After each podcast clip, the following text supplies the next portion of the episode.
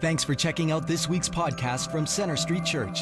We pray it blesses, encourages, and inspires you.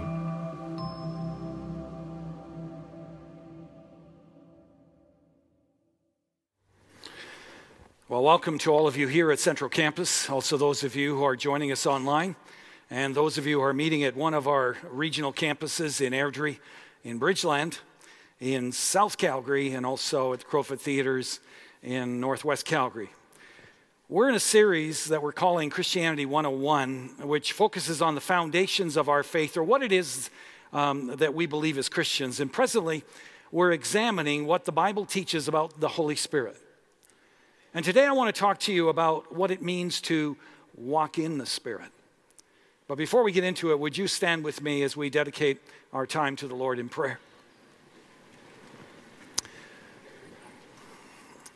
Our Heavenly Father, we just want to thank you and praise you again for not only creating us, but Lord, revealing yourself to us, revealing yourself to us through the written word the scriptures and also for revealing yourself through the living word, Jesus Christ.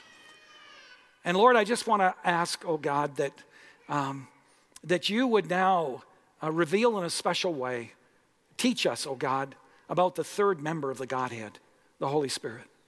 And Lord, how we can enter into a relationship with Him, into what, what it means to walk with Him.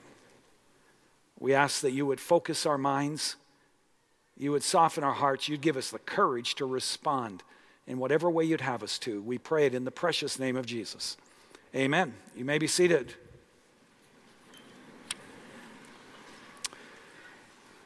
Well, a while ago, uh, someone sent me a little humorous article entitled Innovative Ways to Get Rid of Telemarketers. Lots of suggestions, but one suggestion they had was to tell a telemarketer that you're busy, but if he'll give you their phone number, you'll call him back. Now, if he says, and he probably will, that he's not allowed to give out their number, then ask for his home phone number. Tell him you'll be sure to call him there. And if he says, Well, you know, I really don't want to get a call at home, say, Yeah, I know exactly how you feel. Have a good day. Now, I share that with you mostly for fun, but have you ever caught yourself being rude or irritable when interrupted by a stranger who's trying to sell you something on the phone? Or how about being inconsiderate with a waitress or a store clerk? I can relate to all of that. There are times I can totally relate to the apostle Paul when he says in Romans 7:15, "I do not understand what I do. For what I want to do, I do not do, and what I hate, that I do." Now in my conversation with many of you, I know that you too can identify with the battle that Paul is referring to here. You're a Christ follower. And yet, there are times you struggle with anger or pride. There are times you battle jealousy or impurity. Or you're regularly incapacitated by a fear of failure or an incessant insecurity that you just don't measure up and it's killing your joy, squeezing peace out of your life. You know the trophies, the applause of people, and all of the symbols of success are fleeting. You know they will pass away, but you still find yourself obsessed with trying to attain them, often at the expense of your relationship with God, with your spouse, and your family.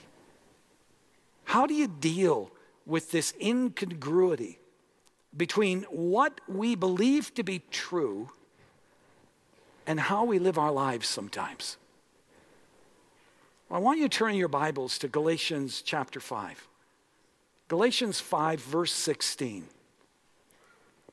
So I say, live by the Spirit, and you will not gratify the desires of the sinful nature. For the sinful nature desires what is contrary to the Spirit, and the Spirit what is contrary to the sinful nature. They are in conflict with each other, so that you do not do what you want. But if you are led by the Spirit, you are not under law. The Apostle Paul says the key to living in victory is the Spirit filled life. It is walking in the Spirit and being led by the Spirit. Now, when Jesus was on earth, he was filled with the Spirit. Yes, he is fully God, but during his time on earth, he put aside his divine attributes and he lived fully as a human. And so we read in Acts 10:38 that God anointed Jesus of Nazareth with the Holy Spirit and power. Like us, Jesus relied on the Spirit for everything that he did. The life that he lived, the miracles, the healings, the deliverances that he performed were all done in the power of the Holy Spirit. And that same Holy Spirit is in you and me, in every Christ follower. You see, we must understand that God is not up there somewhere in the distance watching to see how well we're keeping his commandments, patting us on the back when we are good and punting us in the doghouse when we fail. No, God is giving us himself to live the life of Christ through us in the person of the Holy Spirit. To the extent that we cultivate a close relationship with the Holy Spirit, is the extent to which our character and our attitudes and behavior will begin to resemble that of Jesus Christ. In essence, what Paul is saying, walking in the Spirit is to live each day as if Jesus were right by your side. So, if the key to victorious Christian living is found in walking in the Spirit. What does that mean practically on a day to day basis? That's what we want to focus in in the time remaining. To begin with, to walk in the Spirit is to surrender your life to the Lordship of Jesus Christ. If you want to walk in the fullness of the Spirit, you need to be all in with Jesus. In Mark 10, we read a story of a young man who was living the good life, who had what others could only imagine having, and yet he was miserable. So miserable that he sought out Jesus for help. He asked Jesus what he needed to do to inherit eternal life, and Jesus reminded him of the commandments, and the young man replied that he had kept them all. Now, Jesus didn't challenge him on his answer, and so we might conclude that here was a young man who not only had lots of money and all the things that money could buy, but he was actually a nice guy too. He didn't mistreat people. He wasn't unfaithful to his wife. He was a person of integrity. He honored his father and mother, and he loved his neighbor as himself. He not only lived the good life, but he was a good person. So, what could he possibly be missing? Well, in verse 21, it says, Jesus looked at him and loved him. One thing you lack, he said. Go, sell everything you have and give to the poor, and you will have treasure in heaven. Then come and follow me. Jesus exposes the young man's heart, and he essentially says, You've kept all the commandments save one. The first and the most important commandment. There is a God in your life that you're putting ahead of me. If you want to inherit eternal life, then you can't have other gods before me. Not your money, not a relationship, not your position, not your desire to live the good life, or your need to be successful or in control. Not that having money or a high profile position or fame is bad in and of itself. But Jesus says if you can't hold those things with an open hand, then they are not your means of support, but your God. In Matthew 6, Jesus says, You can't serve two masters. You can't serve two gods at the same time. You can't serve two different kings of two different kingdoms at the same time. It can't be done. Trying to serve both leads to spiritual bondage. It leads to frustration, to a harried and a hurried life. It fills your life with anxiety and fear and robs you of joy and peace and a whole lot of sleep. In James 1 8, the Apostle James described it this way He said, A double minded person is unstable in all that they do.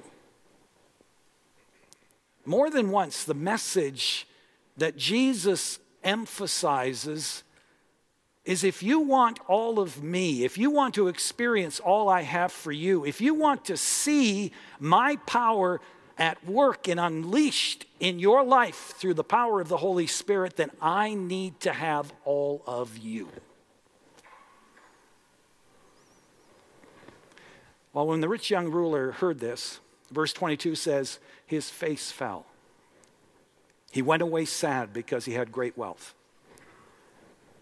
Now, Mark Batterson says if you feel bad for this rich young ruler, it shouldn't be because of what Jesus asked him to give up, because all he asked him to give up was the temporary things. You shouldn't feel bad because of what Jesus asked him to give up. It should be because of the opportunity that he passed up. Jesus not only offered him eternal life, but he basically said to him, Young man, if you'll release your grip on what you think is the good life, which really isn't, but if you'll release your grip on the good life, if you will stop worshiping and trusting in those things that you're counting on to give you status and admiration and security and the accolades of others, if you'll release that and instead put your trust in me and follow me, I will show you how to live the greatest life possible. He was offering the rich young ruler a chance to have it all, to learn from Jesus how to experience the truly good life here on earth, but also to live forever with Him for all eternity. And friends, Jesus extends the same offer to you and to me. He offers us Himself in the person of the Holy Spirit. He wants to guide us protect us, empower us, transform us into the image of Jesus. But He can only do those things if we humble ourselves and put our lives into His hands. Walking in the Spirit begins here with surrendering your life to the Lordship of Jesus Christ. Furthermore, walking in the Spirit is to daily ask to be filled with the Spirit of Christ. In Ephesians 5:18 it says, "Do not get drunk on wine, which leads to debauchery. Instead be filled with the Spirit." The tense of this verse is in the present imperative, which means we are to continually be filled with the Spirit. To be filled with the Spirit is to submit to the control of the Holy Spirit. It's in the same way that a person who is drunk is under the control of alcohol, or a person who's filled with fear is being controlled by fear. You see, when we sin, when we go our way, when we disobey God, we grieve the Holy Spirit who is in us and we diminish his influence and his fullness in our lives. In other words, we begin to leak. And so In order to live in victory on a daily basis, it's important we begin each day surrendering our lives to the Lord anew and asking Him to fill us with His Holy Spirit. And so when you wake up in the morning, let God be the first one on your mind. Say hi to Him first. Say to Him, Lord, here I am. My hands are open to you. Please forgive me. Cleanse me from, from anything that would hinder you from living out the life of Christ through me today. Take my life and use it for your glory today. Guide me, empower me to do your will. Speak to me. I'm listening. And then as you step out into your day, believe that God will do what you have asked of him. As you go through your day, believe that the Holy Spirit of God is, is actually living out the life of Jesus through you. As you talk with family members or, or with people at work or school or complete strangers, trust the Holy Spirit is working through your words and through your life. He's doing things supernaturally in and through you that you could never pull off in your own strength.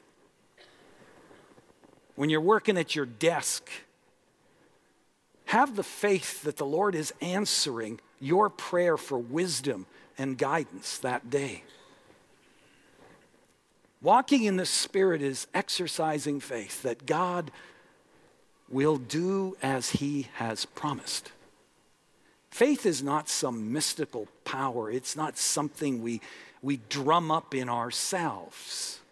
No, faith is trusting God will do what He's promised. See, our role in the faith adventure is to step out and to do what we can do.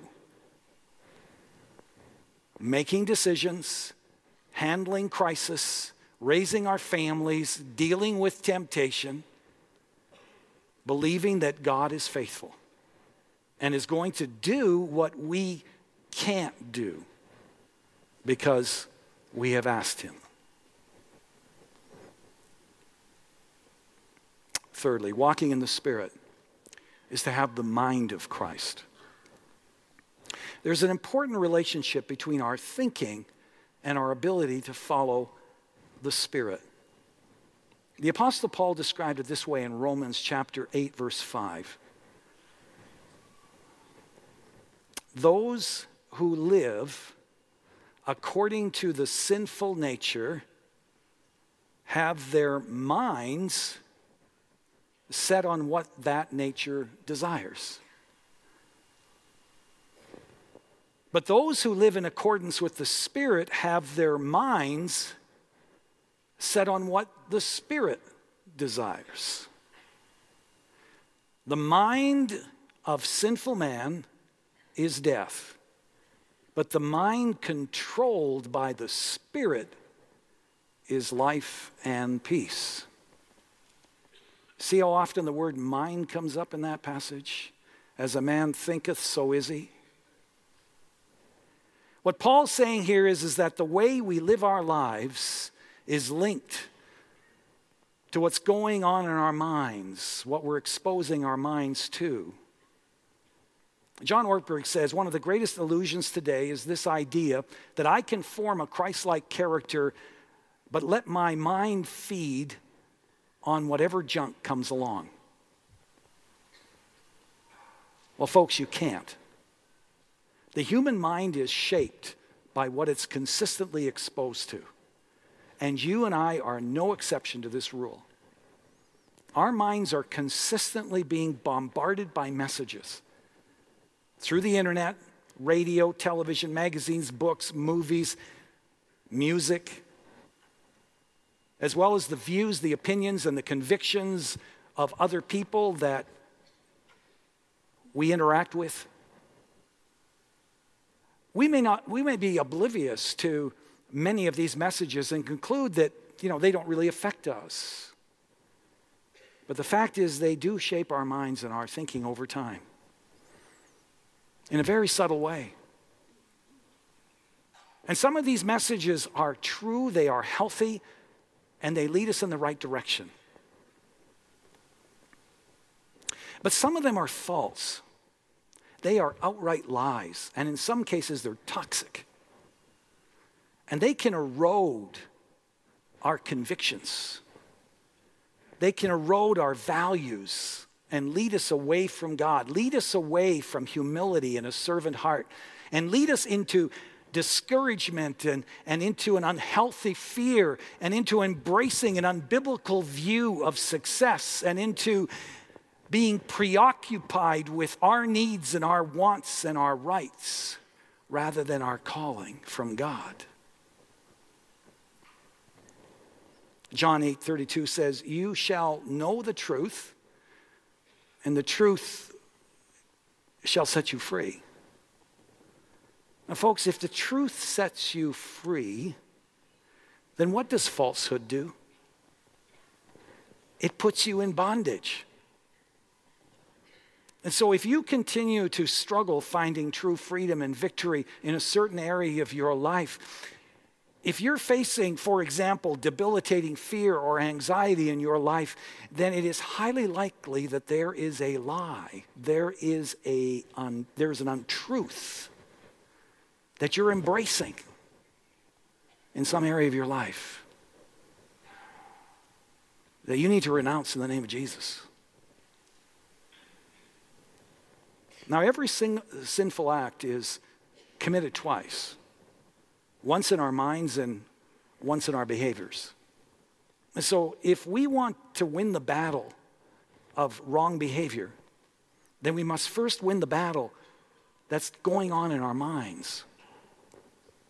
The person who is walking in the Spirit is sensitive to any thought that conflicts with the truth. Anything that is not true is not of the Spirit. Colossians 3 2 says, Set your minds on things above, not on earthly things. The person who walks in the Spirit becomes increasingly aware of how their heart is being affected by what's going on around them, their circumstances, the messages that they're being bombarded with what it is that's drawing them closer to the Lord and what it is that's actually tempting them to move away from the Lord. And Paul isn't playing games here. I mean, if we want, he's basically saying, if you want to live a victorious Christian life, then you need to be serious about what you're exposing your mind to. I mean, look at the aggressive language he uses in 2 Corinthians 10, verse 5. He says, We demolish arguments and every pretension that sets itself up against the knowledge of God, and we take captive every thought to make it obedient to Christ. Now, the word pretense means make believe, fiction, to dream, to imagine, or fantasize. And interestingly, the ability to imagine or to dream is a gift from God. I mean, the world's best inventions, if you think about it, were created first in someone's mind. It's a wonderful gift. But like most of God's gifts to man, the ability to imagine is often the very thing that has the potential to mess up our fellowship with the Holy Spirit. For example, to imagine yourself being happy and fulfilled in a relationship with another man's wife may feel real good. The fantasy may be wonderfully played out in your mind, but it is to dwell on a lie. Or to envision a scenario in which you fail miserably. And as a result, suffer the ridicule and the scorn of other people, to play that over in your mind again and again and again as you contemplate taking on a new project or a new job or whatever the case might be, and you have this fear of failure just swirling around in your mind. Folks, that is to be controlled by fear rather than by faith in God and what He can do. And therefore, you're being deceived and being controlled by the enemy, which is sin, because the Bible says in Hebrews 11 6 that without faith, it's impossible to please God. Paul says here the battle needs to be won in your mind. When a deceitful, destructive, or immoral thought comes to your mind, don't entertain it, don't fantasize or dream about it. No, take it captive, put it in prison, demolish it in obedience to Christ. See it for what it is it's a lie. It's capable of putting you in spiritual bondage, robbing you of peace and joy. Have nothing to do with it. Instead, renounce it in the name of Jesus. And the words of Philippians 4 8, step on, move on to focus on that which is true and honorable and right and pure and admirable, excellent and praiseworthy. Now, I should point out while we do have a lot of control about what we see and about what we hear, we have little control over thoughts that sort of pop into our minds. Evil thoughts are not sin. Sin is grabbing hold of those thoughts, those evil thoughts, and dwelling on them. To walk in the Spirit is to take those thoughts captive and then to flush them in the name of Jesus. Now, the good news is we are not alone in this if we're walking in the Spirit. While the sinful nature within us is always desiring to go its way, the Holy Spirit is always there, desiring to go His way. And as you walk in the Spirit, the Holy Spirit will serve as a spiritual filter in your life. And He will help you develop the mind of Christ. You may be tempted to give into anger, to impatience, to fear, but the Holy Spirit of God will whisper, uh uh-uh, uh, we are not going that way. Let me remind you about what's at the end of the road of that way. Don't go there. No, no. We're, we're going this way. Now, He won't override your will, He won't force you to follow Him, but He will help you to discern the lies and to point you to the truth.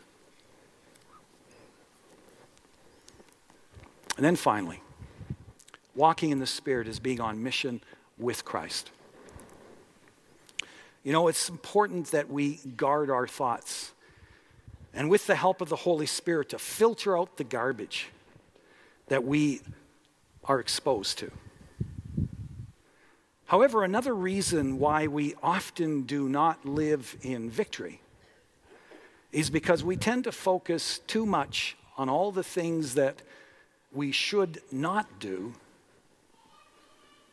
rather than being engaged in the things that Christ has called us to. For example, can you remember a time when you were totally engrossed in a special project of some kind?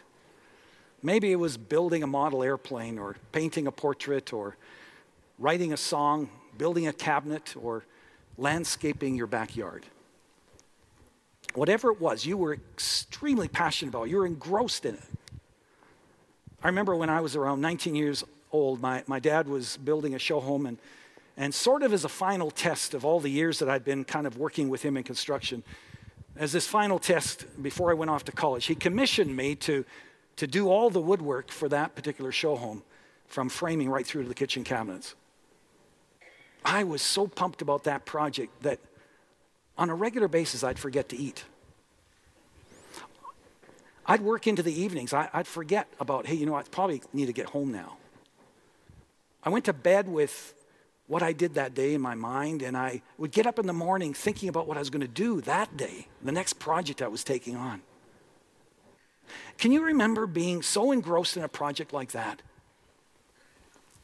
Well, if you can, let me ask you while you were in the middle of that project, to what extent was falling into sin a problem for you? Some of you love sports. Let me ask you when you're in the middle of a basketball game or a golf game or a hockey game, how much do you struggle with sexual temptation? I don't know about you, but when I'm playing hockey, about the only thing I'm struggling with is for more oxygen.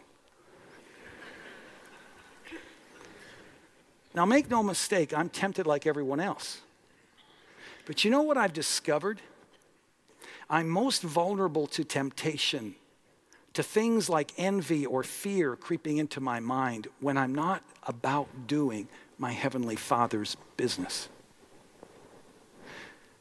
When I'm sitting around vegetating, doing mindless activities, activities that sow to my flesh rather than to my spirit.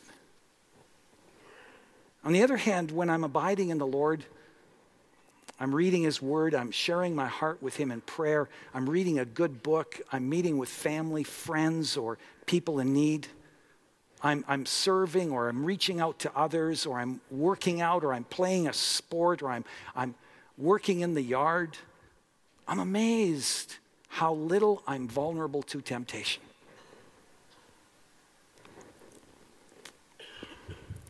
In Galatians 5:13 it says, "You were called to be free. But do not use your freedom to indulge the sinful nature. Rather serve one another in love." In other words, Paul's saying you have a choice. You can devote your free time to serving yourself, chasing after the good life, spending night after night watching TV and movies and, and whatever else sows to the flesh so often.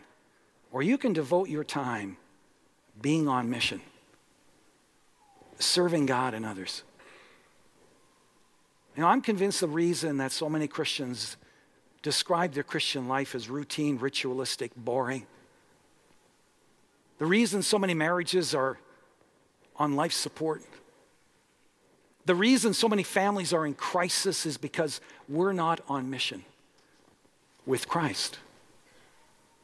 I'm not saying it's the only reason, I'm saying it's one of the major reasons, if not the major reason.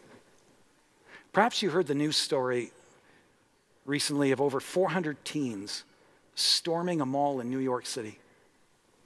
I was on the day after Christmas. December 26th, after a social media blast invited others to put the mall on tilt. The teens reportedly smashed and stole items and attacked security guards, terrified shoppers and store clerks, and fought among themselves for over two hours. And apparently, this kind of behavior is increasing, and, and we wonder what's behind all of this senseless, destructive behavior. Well, Dr. James Garbarino of Cornell University, for years now, he's been doing research on this particular issue, trying to understand why the emerging generation is so empty, so frustrated, so angry inside, often acting out their restlessness in immoral ways or illegal ways. You know what the number one reason his research identified? Spiritual emptiness. You see, they look at our culture and the life of their parents, and by and large, they see materialism, the pursuit of comfort and pleasure. And Dr. Garbarino says as long as young people believe that lives have no higher purpose, many of them see no point in restraining immoral behavior. I mean, if there's no God, if this life is all that there is, why not party?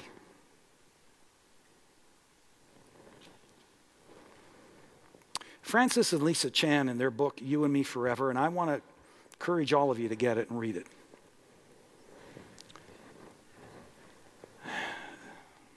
They write Children are more perceptive than many parents think.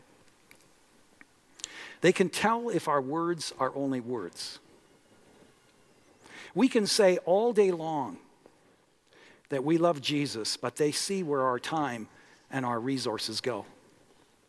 They aren't blind to what our passions and our affections really are. Kids know when we fake it. Maybe you'll spend years thinking you fooled your kids, but it's only a matter of time when they see it. After all, says Chan, don't you know the truth about your parents? I mean, think about it.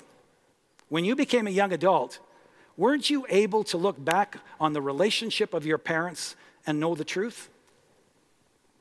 You knew whether their love for each other was real, whether it was actually deep, or whether it was just the show. You knew, and you now know, whether their faith was a religious duty, a thing they just did on a weekend, or whether it was the source of life. Francis writes I speak with many young adults. And those who are on mission with Christ are fighting resentment toward parents who lived lukewarm lives. Parents who idolized their kids, who gave their kids everything, expecting to get their praise and their affection, and often now are receiving the opposite. Sadly, statistics show that kids who grew up in nice, comfortable, church going homes, where family and material possessions and the good life were idolized, and loving Jesus and serving others were only talked about, once they graduate from high school, the majority will walk away from Jesus and the church. That breaks my heart. It should break all of our hearts. In Matthew 28, Jesus clearly articulated that our mission as his followers is to go and make disciples, to prayerfully, consciously engage in the lives of people that He brings across our path. And seeking to introduce them, just even through our example, but also through our words, to the King of Kings and Lord of Lords. Our lives should revolve around that command. It should be the center of all that we do. It should be factored into every decision we make in life where we live, where we spend our money, how we spend our time, everything. In Acts 1 8, it says, And you shall receive power from the Holy Spirit. And what does it say right after that? And you will be my witnesses. So many times we don't experience that power because We're just not letting other people see Jesus in us. Jesus made it clear we exist to make disciples. Our marriages exist to make disciples. Our families exist to make disciples. The Bible says we're in a spiritual war, a real war with a real enemy that's every much as real as some of the war we hear about in the Middle East. We're in a spiritual war like that. And yet, so many Christians in the West live like there is no war, no spiritual war. And again, Chan says, picture a house with a white picket fence and your happy family lounging inside. Now imagine a full scale war unfolding just a few blocks away. Your friends, your neighbors are fighting for their very lives while you are remodeling your kitchen and hanging your big screen TV. You have contractors installing better windows and drapes so that you can block out all the noise and the commotion. It's a pretty pathetic picture. But you see, it's an appropriate comparison for the lives that so many Christians have chosen. They're ignoring Jesus' mission in hopes of enjoying the good life but don't fall for it, folks. Real life is found in being on mission. Now, yes, part of the mission is having a healthy marriage and family. Our mission does not call us to neglect our marriage or our family. But our marriages and our families will not be healthy and all that God wants them to be if we idolize them over Jesus and his mission on our life.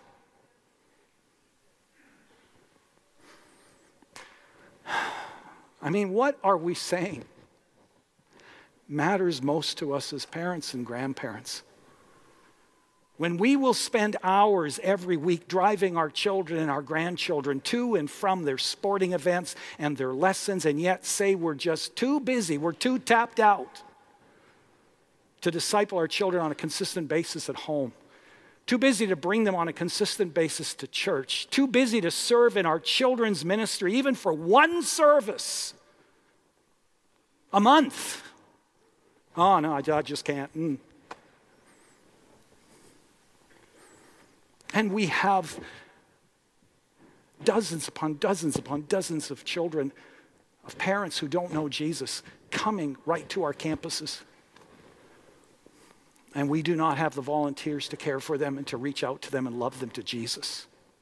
What are we communicating about what matters in life? I mean, imagine for a moment the day that Jesus returns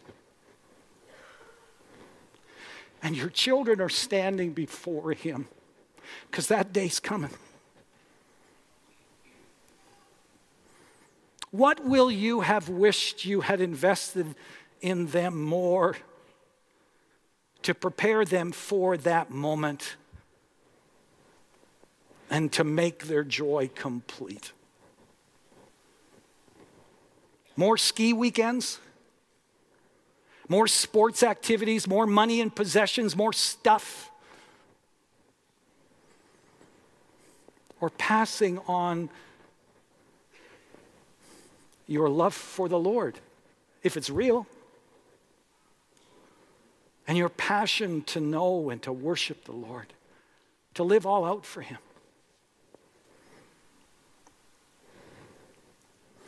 May whatever will matter to you most then, oh, may it matter most to you now. Now, just a word to all the youth, to the young adults, to all of you who are hoping to get married one day. You know, when my wife and I uh, started dating about 100 years ago, um, like many young couples, we struggled with sexual temptation. But we were committed to honoring God in this area. And, you know, it's not like we were spiritual giants, it wasn't like we're big spiritual heroes. No. You know what helped us with that? Being on mission together made all the difference while we were dating. Instead of being alone all the time,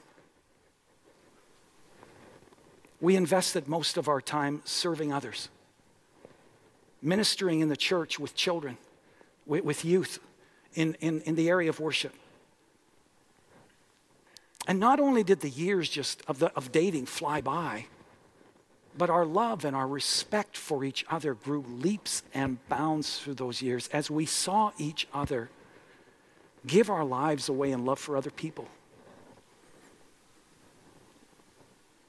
All of you who are panicking about finding a mate, can I challenge you just to decompress a little bit? Don't make finding a mate an idol. No, you focus on seeking the Lord and let the Lord seek your mate. And if you think,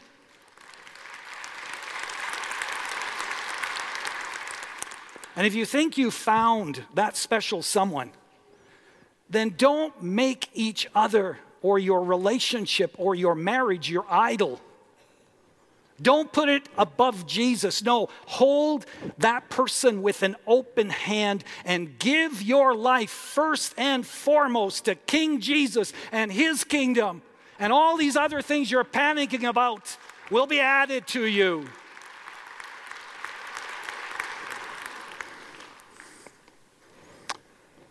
And then a word to those of you who are married. You know, my wife Gwen and I were talking about this the other night. And we agreed that even though we didn't have a perfect marriage and don't have a perfect marriage, overall, man, we've had an amazing marriage. We have few regrets. And yes, there's a number of reasons for that, including the fact that I am such an amazing, loving, sensitive, and humble husband. yeah, right. No, the truth is, there are many things we can point to that have contributed to the marriage that we enjoy and, and, and you know, all the stuff that you, you hear about, read about in books on marriage or when you go to marriage um, seminars and conferences.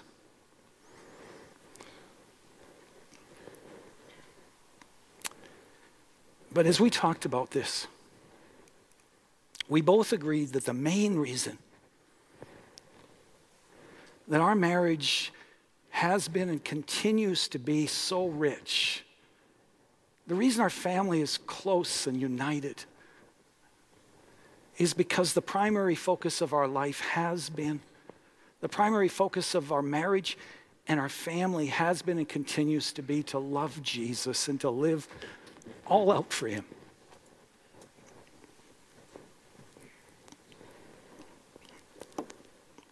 You know what? I can tell you that our passion for Jesus, for the lost, for His church has not diminished as we've aged.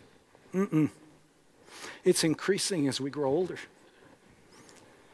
Oh, we take breaks. Lord knows we need them. And there are times we should rest more, but we're more committed than ever to living all out for Jesus, to trusting Him, to experiencing the priceless faith adventures He's got laid out for us. We don't just want to finish well. No. We want to finish strong to the glory of God. We're more in love with each other and we're more excited to be alive and engaged in Christ's mission than we've ever been. And you know what? We're not the only ones. I want you to watch this.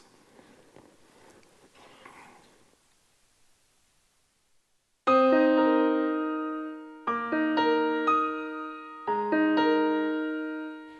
are many people here at Center Street Church living on mission. Here are a few of their stories. My name is Greg. My name is Lisa. My name is Joyce. My name is Chantel. And my name is Jeremy. And I'm living on mission in downtown Calgary. And we're living on mission right in our neighborhood. We're just becoming intentional in serving the Lord and serving others, and we want to show our children what that looks like. And so we've been serving in the children's ministries on the weekend as a family, and it's just been such a joy and blessing in our lives. And we're finding that it's giving us courage to speak in other areas of our lives with our friends and family about God as well. I live on mission by just simply loving people. I love uh, I love other people's stories and I love to share their lives and I, I, I want them to be excited about the things that I'm excited about and uh, which includes uh, my faith and I may share that at A&W uh, New Canadian Friendship Center where I volunteer, or with my children and grandchildren, it, whoever I come in contact with during the day. While we were on our honeymoon, we decided we wanted to be a married couple on mission. And so we decided that we would always be open and available and that our home would always be available for anybody in need. We were living in a basement suite on the outskirts of Forest Lawn and recently we decided to move into a townhouse in the center of where we were doing our outreach. And we also have a green space out the back that means we can just do a barbecue and hang out and the kids in the neighborhood can just come and spend time with us without it being an organized outreach. Yeah, and we also want our doors to just always be open um, and to just be available for the people that are there. Recently, I actually just uh, bought a house in uh, Renfrew, which is closer to downtown, and my roommates and I had an open house um, where we invited our neighbors um, to just share some food together and some good conversations. And it's another opportunity to show God's love to others. Living missionally for our family has meant having an open door policy, having a home that is open to having lots of people to journey life with. It's been great to have lots of people come around our dining room table. Some of them have been strong Christians who have told their stories, and other times it's been non non Christians, and we've had a chance to show God's love to them. Perhaps the best part has been when we've taken the opportunity to invite people to live with us. Yes, we've been able to help them maybe through a tough spot, but they also uh, help to us to see life in a different way and expose things within ourselves that cause us to journey together in, uh, with God. God gave me a mission to lead a small group. In this area, He gave me the opportunity to uh, reach out to people, share my, my life, my story with them and uh, encourage them to uh, also lead a life with God around on their side every day. My family and I are living on mission by trying to be the church rather than just going to church. We've made lifestyle changes to be more simple so that we have opportunity and flexibility in our schedule so that we can have people into our home at least once a week. We have also prioritized building community with others so that we can disciple our children together. And teaching and training our children to know and love God has also given us a platform to be able to discuss with others how we're raising our children and why. Uh, one way I live missionally is, even outside of the church, is uh, coaching basketball. I've been coaching kids different ages for 11 years. And during coaching, I try and teach patience and I try and teach good sportsmanship and I try to show love to these kids. As a family, we've lived missionally since our kids were really little and involved in children's ministries, moved up through youth. We open our home weekly um, to youth, to kids, to families, and in our community and schools as well. And it's just a great way to be able to share the love of God with others. And I've been given many opportunities to do that. Living on mission has strengthened our marriage because Christ is at the center. Mm-hmm. It's also strengthened our marriage uh, because we have the same goal that we're working towards, and we both have to rely on God. It has drawn me closer to God because uh, the people that I meet challenge me in my faith. Now that I've been living on mission, I feel that God is more present in my life and I am able to show more compassion to the people in my life. It's taken the focus off of us and it's making us look outward. How can we bless those around us? It's given us a common goal, something that we can strive together towards in our marriage and also for God, um, which really enriches our relationship. Living a life uh, on a mission make, uh, makes our family grow stronger, and uh, our faith in God actually uh, become uh, not only stable but stronger every day. I think it's been amazing. Our kids live a missional life because we did. We do as a family. Uh, they saw us doing that growing up, and they just stepped into it naturally. Well, our kids have told us that living our life missionally as a family has caused them to see that Christianity is real. And it actually has brought our family a lot closer together by having this open door policy and inviting other people into our lives. Living on mission. It's the only way to live a truly full life.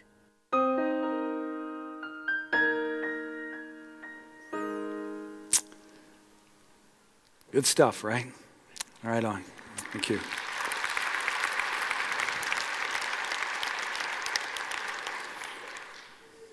Now, after watching that video, I can only imagine that some of you may feel some regret right now, wishing perhaps that you'd made different choices or maybe lived your life differently. And I just have a word for you. You know, I don't care how old you are, how many mistakes you've made. It is never too late to change the trajectory of your life. Francis Chan, he tells the story of a man named Carl who was just counting the days. As soon as his son graduated and went off to college, he planned to leave his wife. As far as he was concerned, the marriage was over. Well, unbeknown to him, his wife was planning the same thing. And unfortunately, their son was the focus of their marriage. They had idolized their son, it was all around him. And in the process, their love had died. But then something happened with Carl's wife. She stopped going through the motions of her faith and she opened up her life completely to God and to his calling in her life. She grew passionate about a particular ministry. She jumped in with both feet. Her passion, her, comp, her commitment, and her zeal was contagious. In fact, so contagious that Carl just found himself wanting to help her. And as he saw her compassion and her heart for God grow, he began to fall in love with her all over again. And in time, he opened up his life to God in a new way. And today, they're not only ministering together, but clearly in love with each other. Imagine the impact that would have on their growing son to see a marriage that was going through the motions suddenly come alive in Jesus Christ. Friends, it is never too late to turn to Jesus and let Him change you and the focus of your life. Even if you feel that you blew it, God can still use you to have a spiritual impact on your adult children, your grandchildren, or others in your life for His glory. In fact, you know, I've talked to parents who have told me that they came back to Jesus after seeing the faith of their parents come alive and real in the senior years. It's never too late. Today is the first day of the rest of your life. How will you invest it? Ask the Lord, talk to your spouse, talk to a friend, talk to one of our pastors about where you can get engaged in Christ's mission. And then take a first step, even a small step. And experience the joy and the thrill of being the hands and feet of Jesus in this life in the life of a child, in the life of a young person, an adult, the needy, the poor, the disadvantaged. You know, friends, the tragedy in your life and mine is not that we have a bent towards selfishness and sin.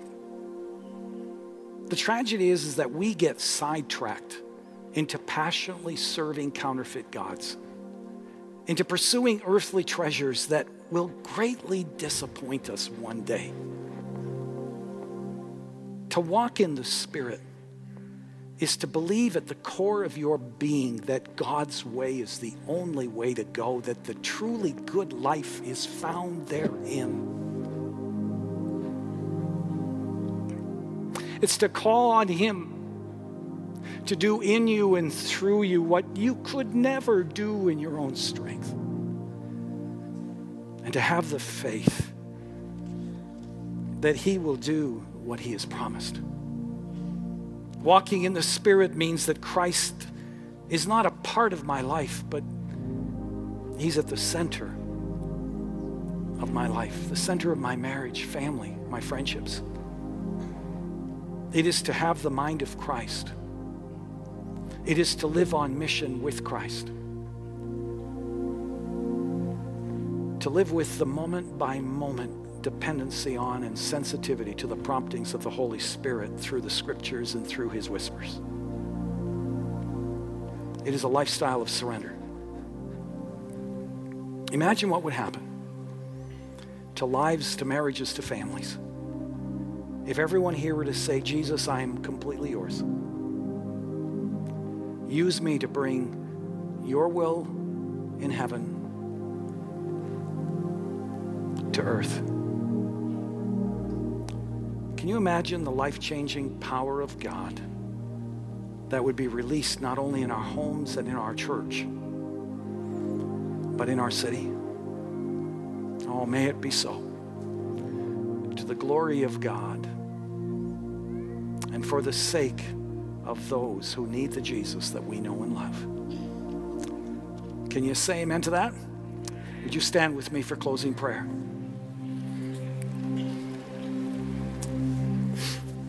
Again, I'm going to ask you to open your hands heavenward like this. Just let's close our eyes for a moment. And I'm just going to, before we, we have you pray silently to the Lord, I want you to picture yourself just for a moment standing before Jesus at the moment of your death and looking back on your life on earth. Just think about that for a moment.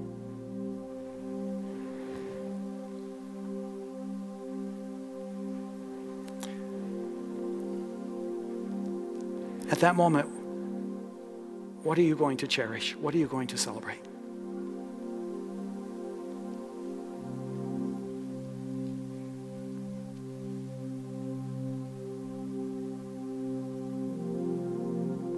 At that moment, what are you going to regret?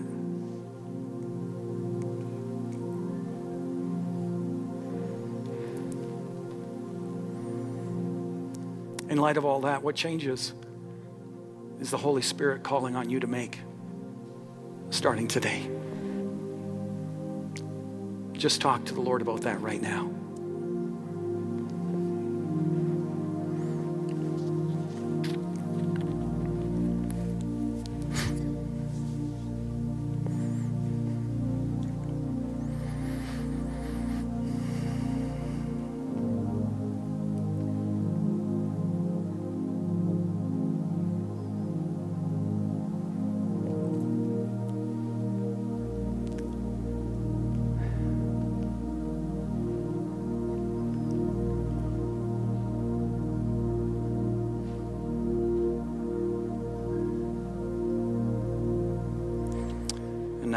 Lord bless you and keep you. May the Lord make his face to shine upon you and be gracious to you.